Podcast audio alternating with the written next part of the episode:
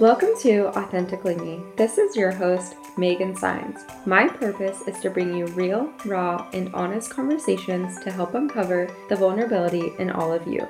New episodes every Monday, so leave the judgment at the door because it's time to get authentic. I'm so happy you guys could join me today. We are going to be doing a mindset reset with some affirmations.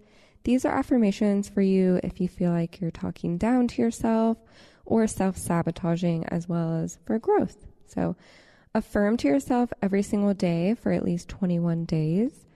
The mind should be your number one priority. So, these will help you stop overthinking and take control of your thoughts.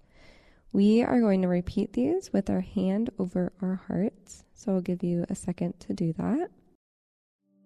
I am not my emotions. I am not my thoughts. But I do have control over what I think and how I react to the world. I am worthy and deserve anything that I want in this life. It is my birthright. I am doing so much better than I think I am. I am doing so much better than I think I am. Like, what? Give yourself some credit. Look at you. Look at your life. Look at where you are today. Look at what you're doing right now. You've made it. You have made it to where you are right now, and where you are right now is exactly where you're supposed to be.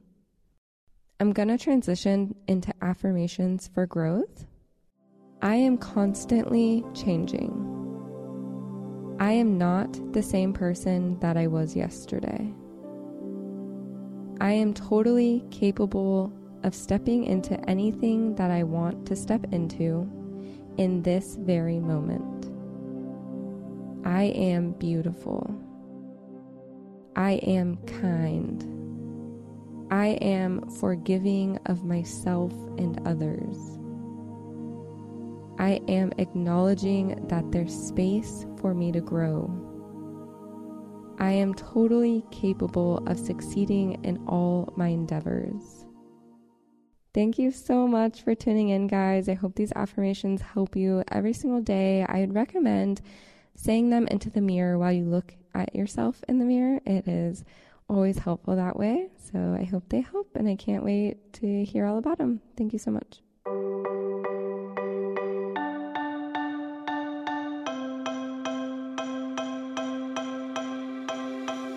Thank you so much for listening. My goal is to always create a safe space to be vulnerable in. And if you benefited from this episode in any way, the best way to show your appreciation is by simply screenshotting this episode and sharing on your social media or with your team.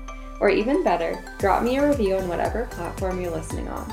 Don't forget, if you're looking for additional support, I love being a resource to you on Instagram at Heal with Megan.